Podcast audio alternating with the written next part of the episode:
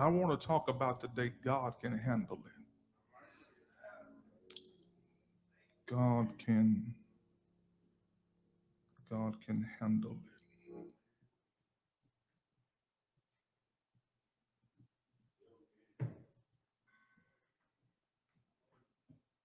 God can handle it.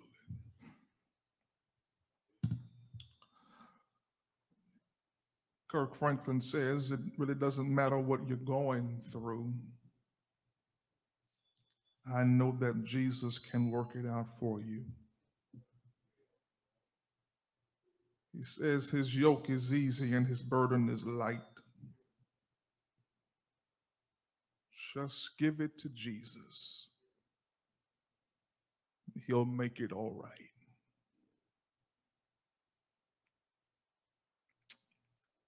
He says he can handle it. I've lived long enough to testify that everything that I just read in your hearing,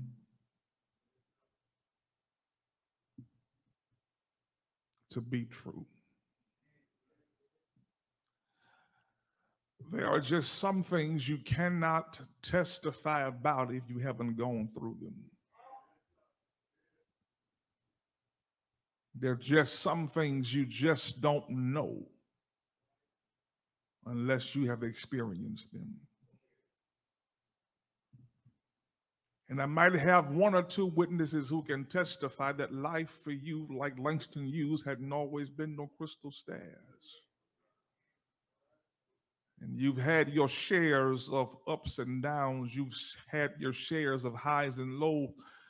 You've had your shares of clouds. But in spite of everything you have gone through, you can testify that God can handle it. I must admit, when I was a young preacher, I used to say certain things in church at my first church because I knew as a church boy, certain things would trigger church people.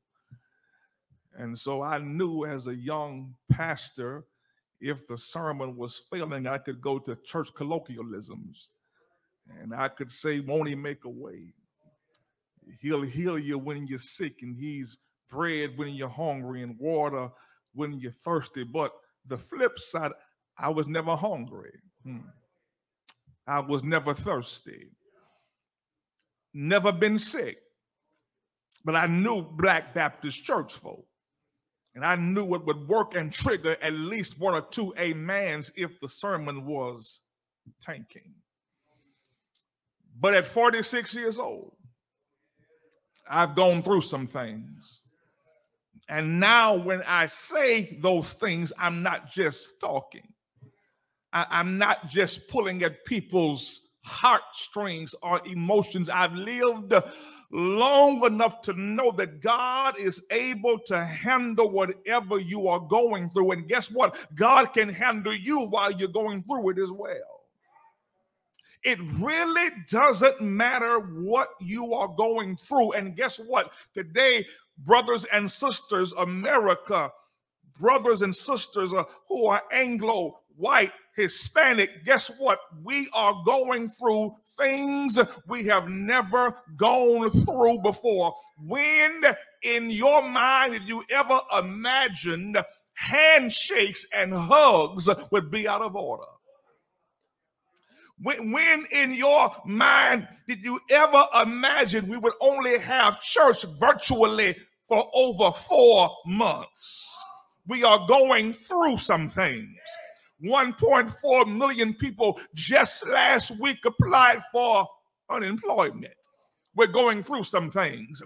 People are dying day by day of an unknown, unseen visitor virus enemy called COVID-19. We're going through some things. If you are already unhealthy, COVID-19 is not your friend. We're going through some things. People who we know and love are dying every day from COVID, from cancer, and other issues.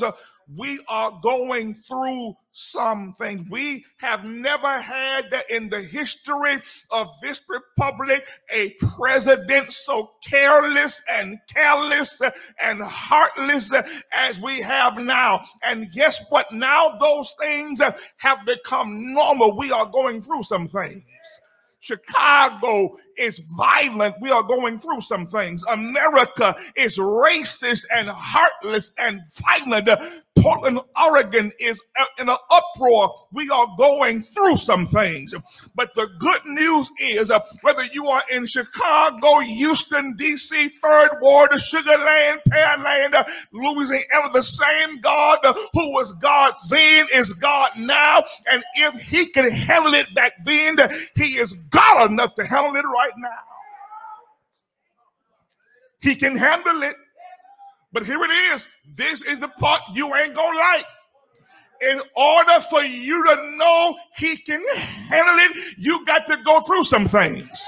In order for you to testify, I know God is the keeper, you got to go through something. In order for you to testify, I know God will keep you when you're sick, when you're hungry, when you're broke, when your mind is confused. You got to go through some things. But after you've come out, you can lift up your hands and say, I've had some good days. I've had some bad days. I've had some hills to climb. But when I look around and think things over, all of my good days outweigh my bad days, and I might be broke, but he's still good.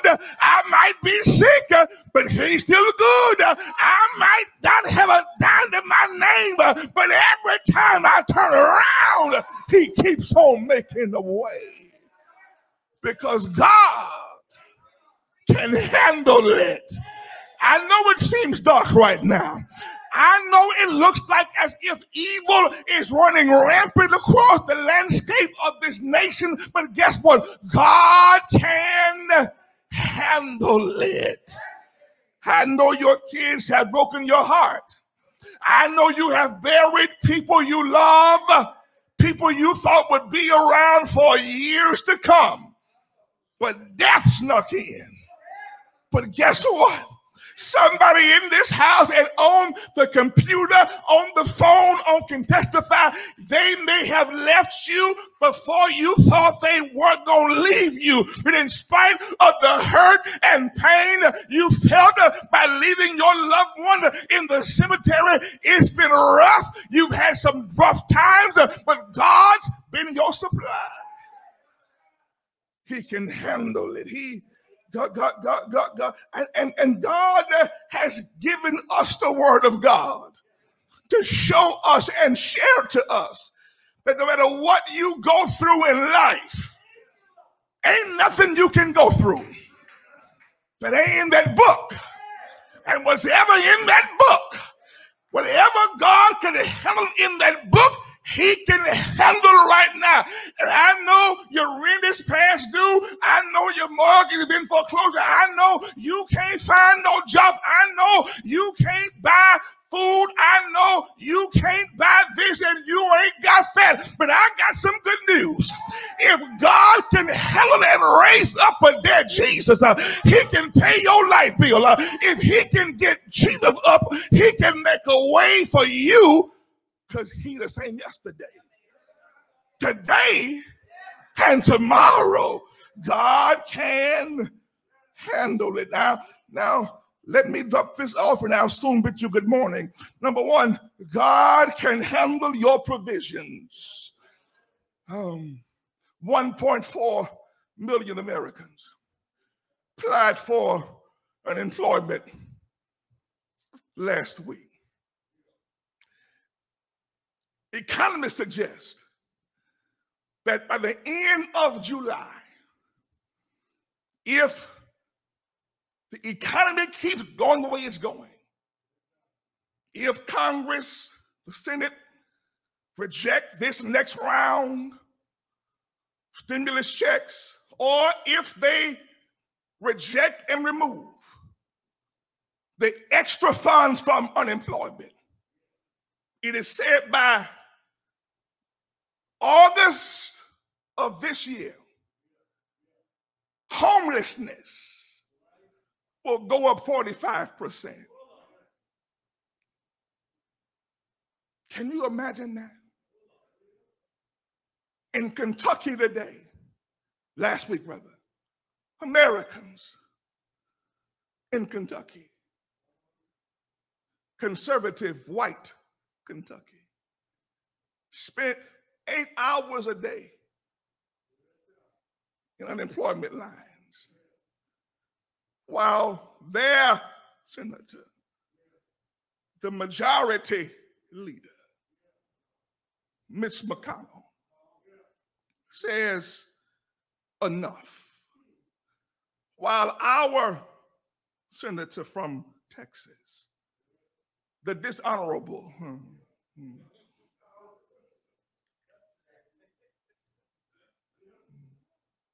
Ted Cruz, said that Americans need to get back to work.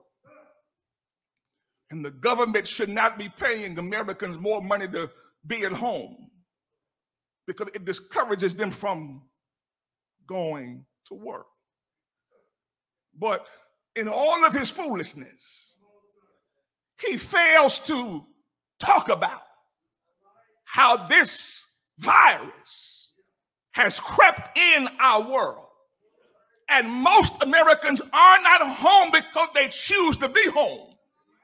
They have no choice.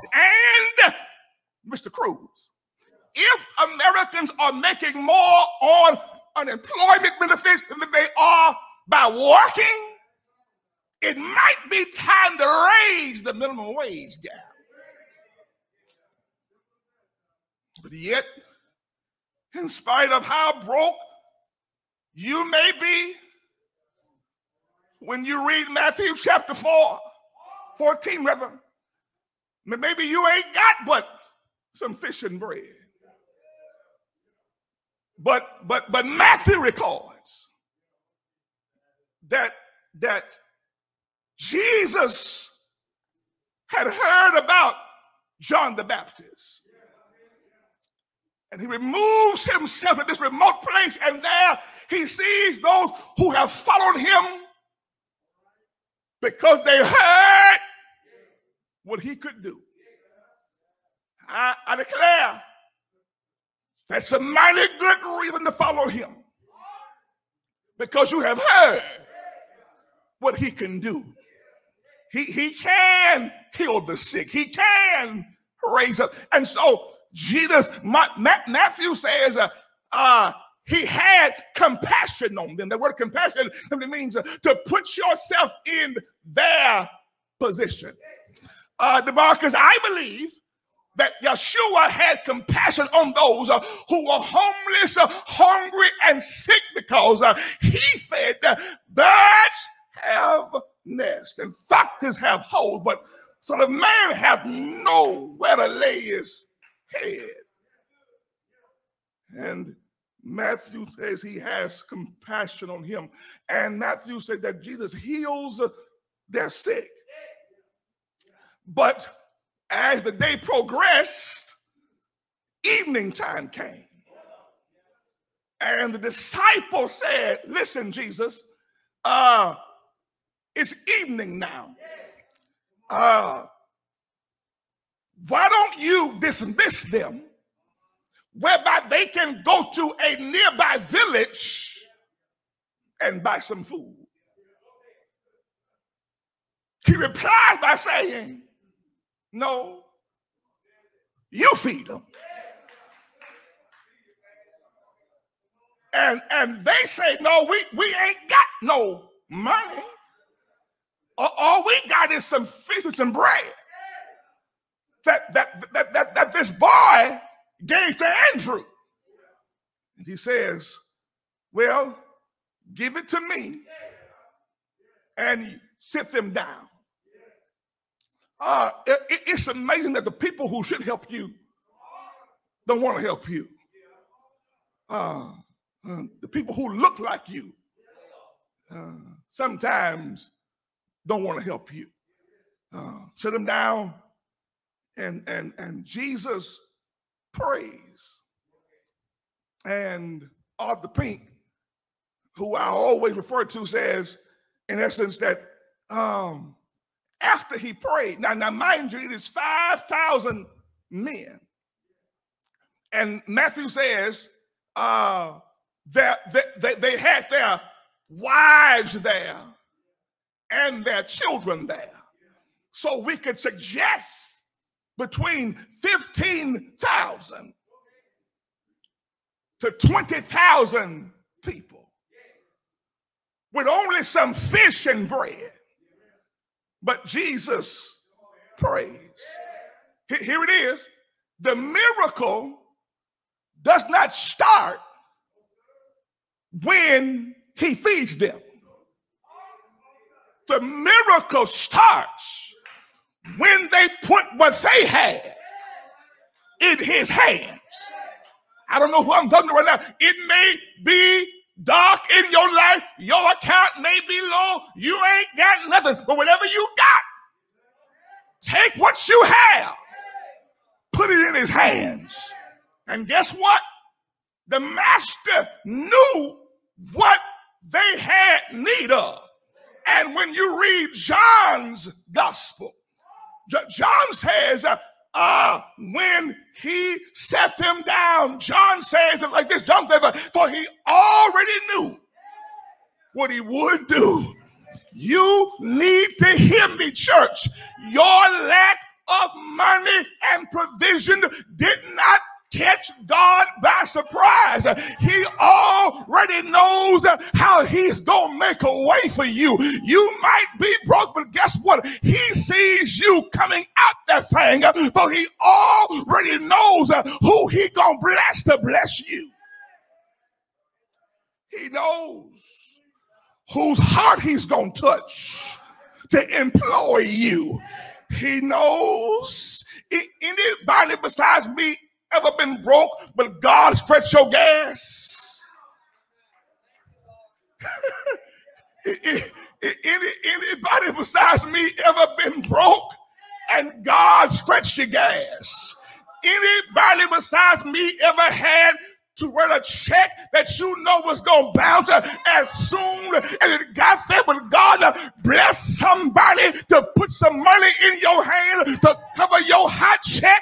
God can stretch that thing because God already knows how he's going to bring you through. Put it in his hands. And I don't know how he did it. That's why it's called a miracle. But because you have no clue how he did it. But Arthur Pink argues in his writings that Christ held those sardines in his hands. That's all it was. It wasn't no catfish and tilapia. It was literally sardines. We say fish, but it was literally sardines and hard bread with seeds. Pink says,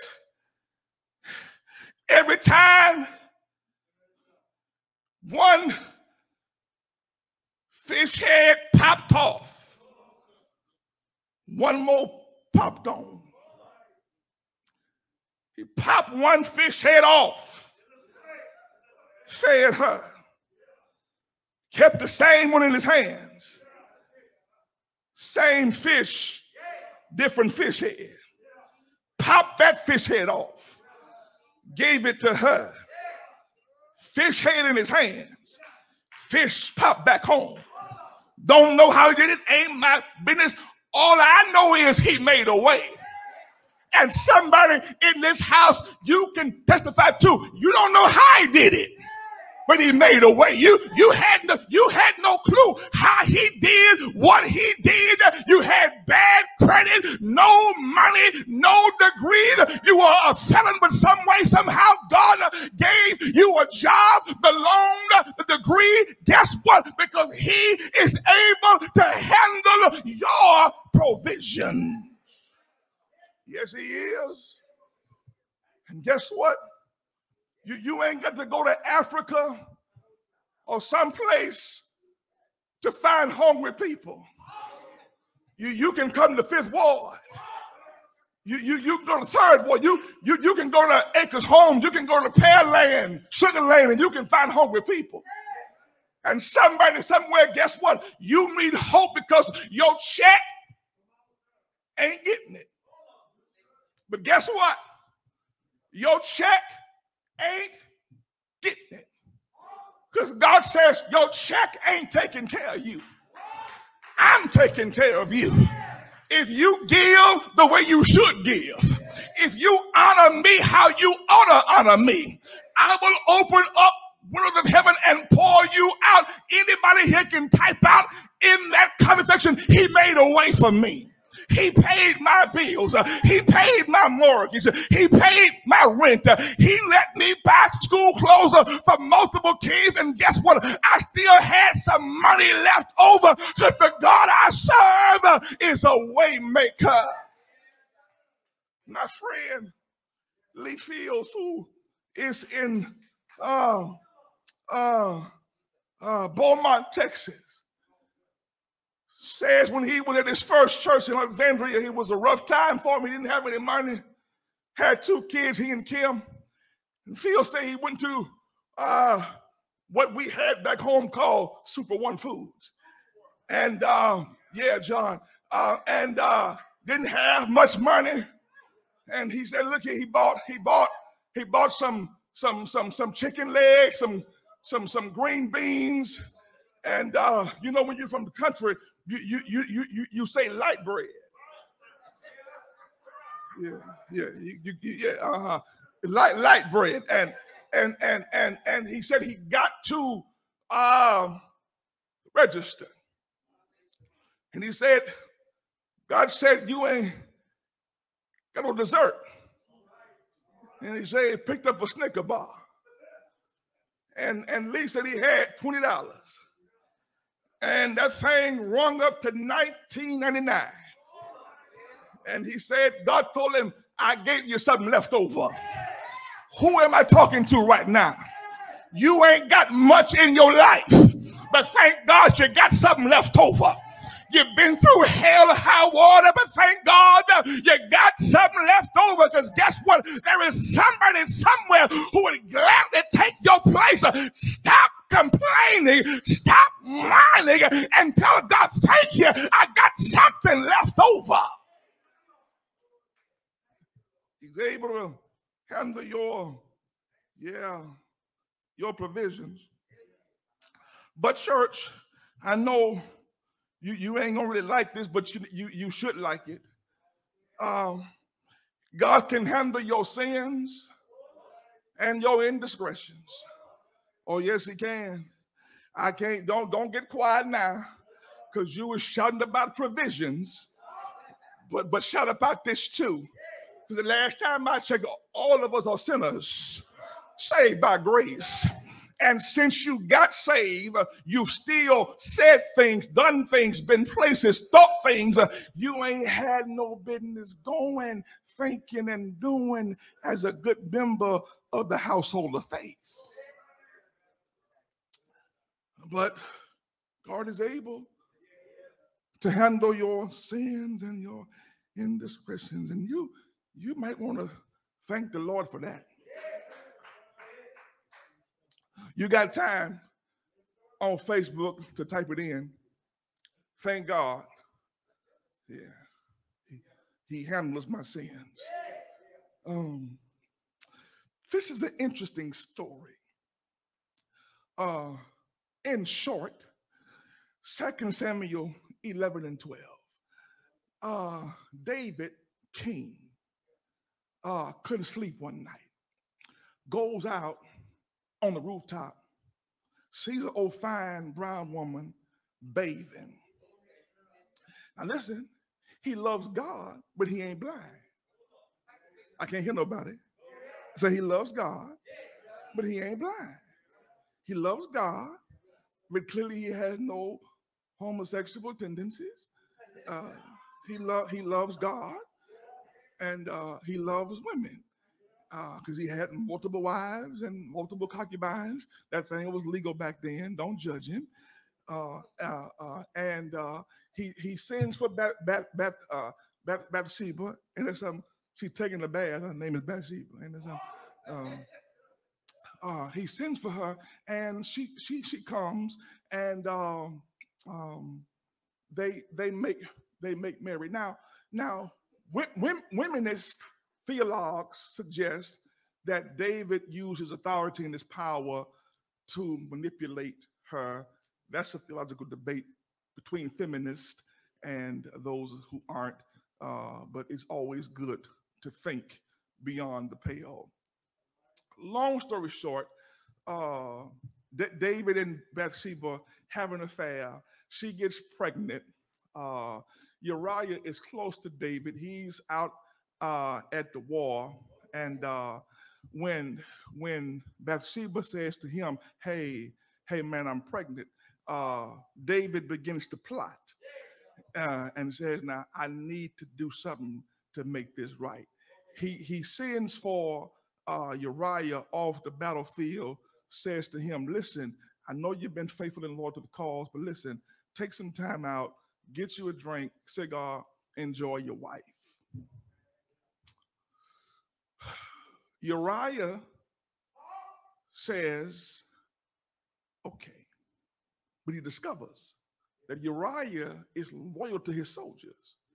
So Uriah sleeps outside or in front of the house, and because he says, there is no way I can enjoy the luxuries of home while my men are on the battlefield. And so the plot thickens. David is low down. I know you love to quote him, but I'm gonna show you something. He wasn't no good. And so he summons his general to, listen, man, do me a favor. I need you to put Uriah in the hottest, thickest part of the battle. So here it is, church. This is the fella y'all love to quote and talk about what David said. Okay. Slept with a man's wife, got her pregnant, then plotted the man's death, then had the man killed. He probably wouldn't be a good candidate for membership at Lions Unity. Talk to me if you can. Because if y'all knew that before he joined church, come on, talk back to me if you can. But God is God. And so in 12, God sends Pastor Nathan to David's home and tells him a story of you know, traveler and rich man, poor man. Anyway, the consensus is this: David gets convicted of his sin, and then he laments and writes Psalm 51. And in essence, Psalm 51 can be poised as such. I had God's presence. My sin took God's presence. Now I've come back to retrieve God's presence, because sin always moves you further from God. Here is my point, church. All of us in this room are watching via social media or on the phone call. Listen, you don't have the right to point your finger at anybody else. Because what God shows us in his word is this: after all David did, I still used him. I can't hear nobody. After all David did in all of scripture, there is still no one who I declared he was a man after my own heart. All I'm saying is this: why are you trying to judge people and you done everything but help kill Jesus? You might want to be thankful that God can use you in spite of your sins, your faults, and your indiscretions. And that's why church, and guess what? All Pharisees ain't dead. I'll say it again. All Pharisees, those of you who keep the law, and now you old and got the gout, arthritis, and slow, and now you decide you judge and jury on other folks' sin when you had a baby daddy, a baby mama, a Negro cross town, stole money, and guess what? God, if God can use you, God can use them. Don't you ditch yourself beside yourself. All of us stand on level ground as sinners saved by grace. What can wash away my sin? What can make me whole again? Nothing but the blood of Jesus. God can handle your sins because he sent Christ Jesus to die on a cross to become our perfect sin sacrifice. He can handle our sins, sir. Now maybe you light above the ground, and maybe you got a halo over your head, and maybe you got wings up under your pajamas and your robe at home. I don't know, but for me, I know I ain't no good. For me, I know I wrestle with myself every day to keep myself right. And like Paul, the good I would do, I don't do. And the stuff I ain't got no business doing, that's what I like doing. Anybody here can testify every now and then you like doing some stuff you ain't got no business doing. And then when you get home with your sinful self, shower, eat, and before bed you on your knees saying, Lord, you know you forgive me. And guess what God does? He is so gracious. He is so merciful. Guess what God does? He forgives you. And unlike Black Baptist folk, he never throws up in your face what you used to be or what you did last year, because the Bible says when he forgives you, he casts your sins in the sea of forgetfulness. As far as the east is from the west, that's how broad his forgiveness is.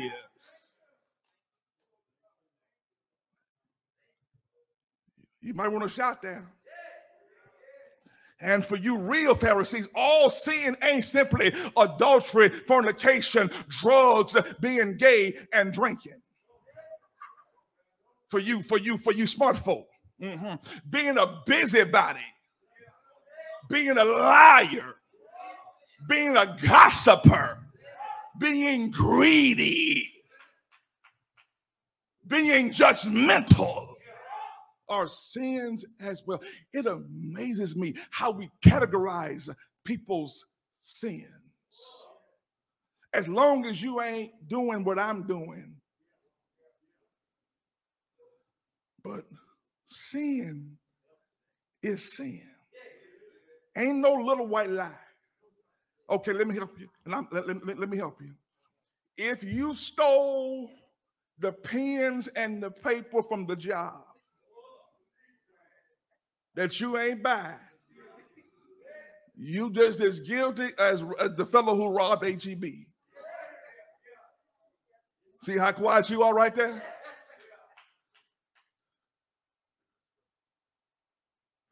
Because what you cannot do is justify your foolishness.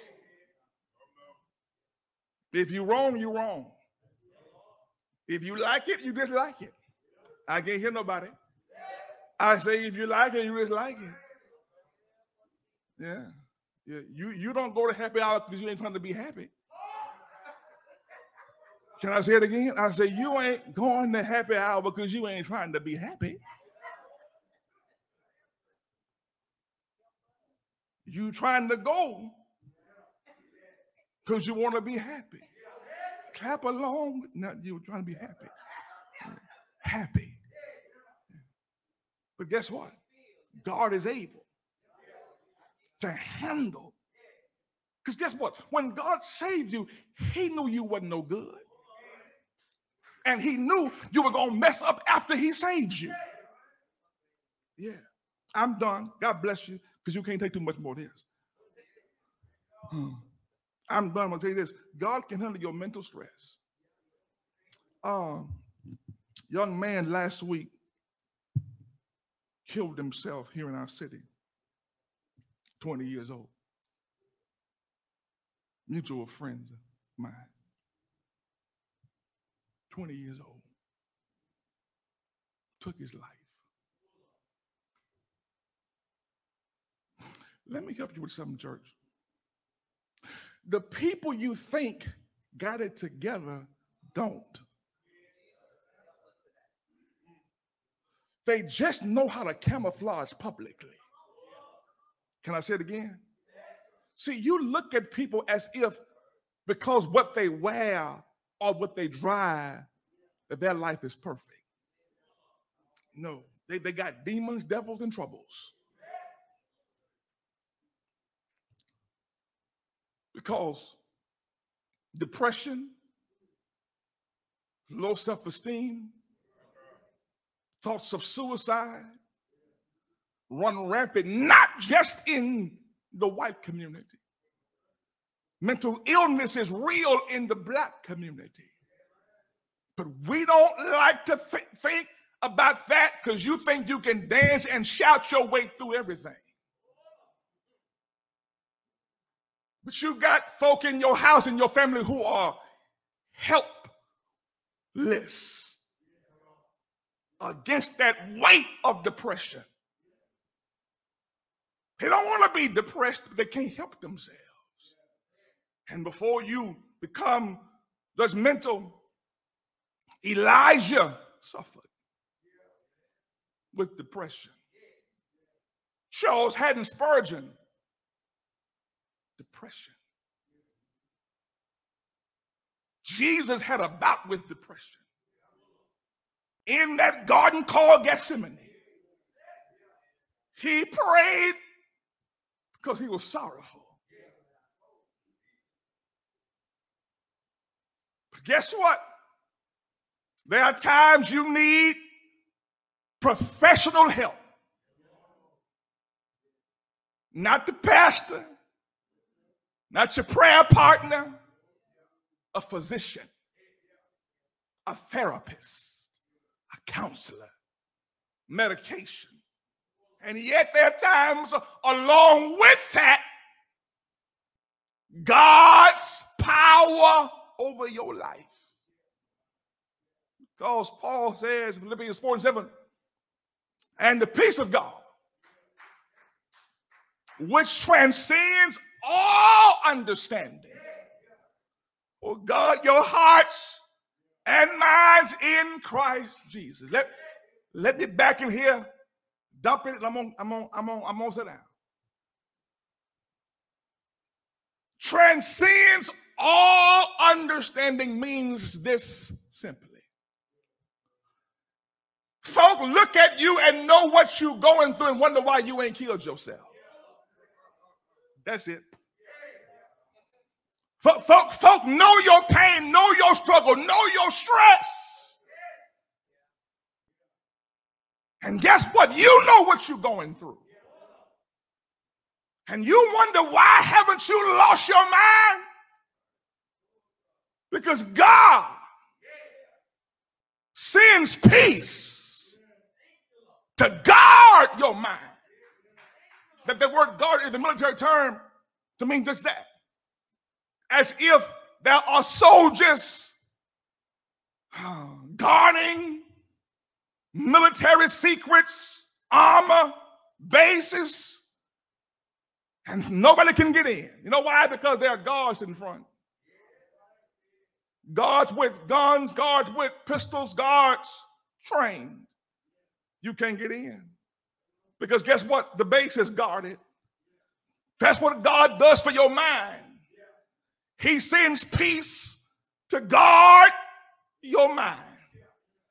That's why some stuff like that used to bother you don't bother you no more.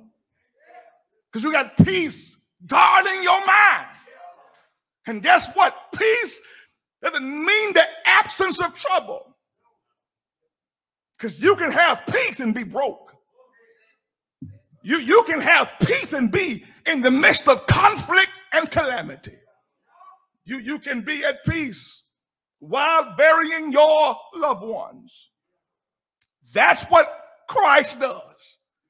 And in this COVID, post-COVID, COVID society, in this economic downturn, you need God to guard your mind.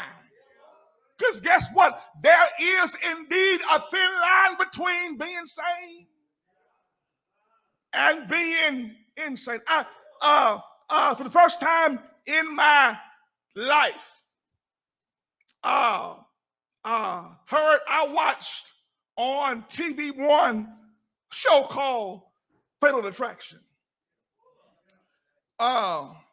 And the premise of the show is simply this. A couple, and either one leaves or sees somebody else's real life stuff, and one of them snaps and either kills somebody or has them killed. Basically, that's what it is. Couple dating, and then she leaves me for him, and then I snap and have him killed. You gotta be careful with these people out here in these streets. Yeah, she might be fine, but she crazy. Yeah, let that go, Doc. I'm trying to help you. Here's the whole problem. People who claim to have good sense because of pressure, anger, and demons, snaps and allow themselves to be consumed by anger, bitterness, and they have the nerve to plot and plan someone's death. Do you know how low down you got to be to plot and plan another human being's death and demise? You know why? Because this mind, this brain is fragile. And the only one who can guard your mind against insanity is God. Who in here and who out there, you've been through enough just this year where you should be crazy. I ain't talking about last year. I'm talking about this year. Since the first day of this year. And now God has kept your mind. He's kept your heart. He's kept your soul. You know why? Because God can handle what you're going through. God can handle your fears. God can handle your pain. God can handle your issues of being broke, being sick, being down. God can still handle that. I don't know who I'm talking to right now, but rejoice knowing I don't care how dark it may seem, no one thing, clouds move. Clouds, they do move. Trouble, yes, don't last always. That same David, that same David said, weeping may endure for a night, but joy comes in the morning. I know what grace really is. Can I show you what grace really is? Can you imagine when David walked into heaven? Uriah said, that's the Negro who had me killed. And God said, yeah, but guess what? My grace covered it. Anybody know what grace can do? You messed up yesterday, but grace covered you. And you woke up this morning to brand new mercies. Thank God for grace. Thank God for mercy. Anybody here know God will take care of you? Anybody out there can shout, I'm covered by God's grace. I know you at home. I know you in here and you're wondering how you're going to make it. You're going to make it because the same God that took care of you last year is the same God who's taking care of you right now. Anybody in here, anybody out there, know God will take care of you. Be not dismayed. Whatever betide, God will take care of you. Beneath his wings of love abide, God will take care of you. I know it's been a rough year. I know these last 8 months been rough on your pocket, but tighten up the rope and hold on. And when life gets hard, fall to your knees and say, Father, I stretch my hands unto thee. No other help I know. If thou withdraw thyself from me, tell me whether shall I go. Anybody out there, anybody in here can be a witness that every time you turn around, he keeps on making a way. Every time you turn around, he keeps on blessing me. As a matter of fact, the Lord is blessing me right now. Could have been dead in my grave, but grace and mercy been watching me. Anybody here? No, grace will keep you. Anybody here? No, grace will watch over you. Anybody here? No, grace will pay your rent. Grace will put food on your table. Grace will shrink your tumor. Grace will make your enemies leave you alone. Why? Because one Friday on a hill called Calvary, he died. Yes, sir. He died. Didn't he die?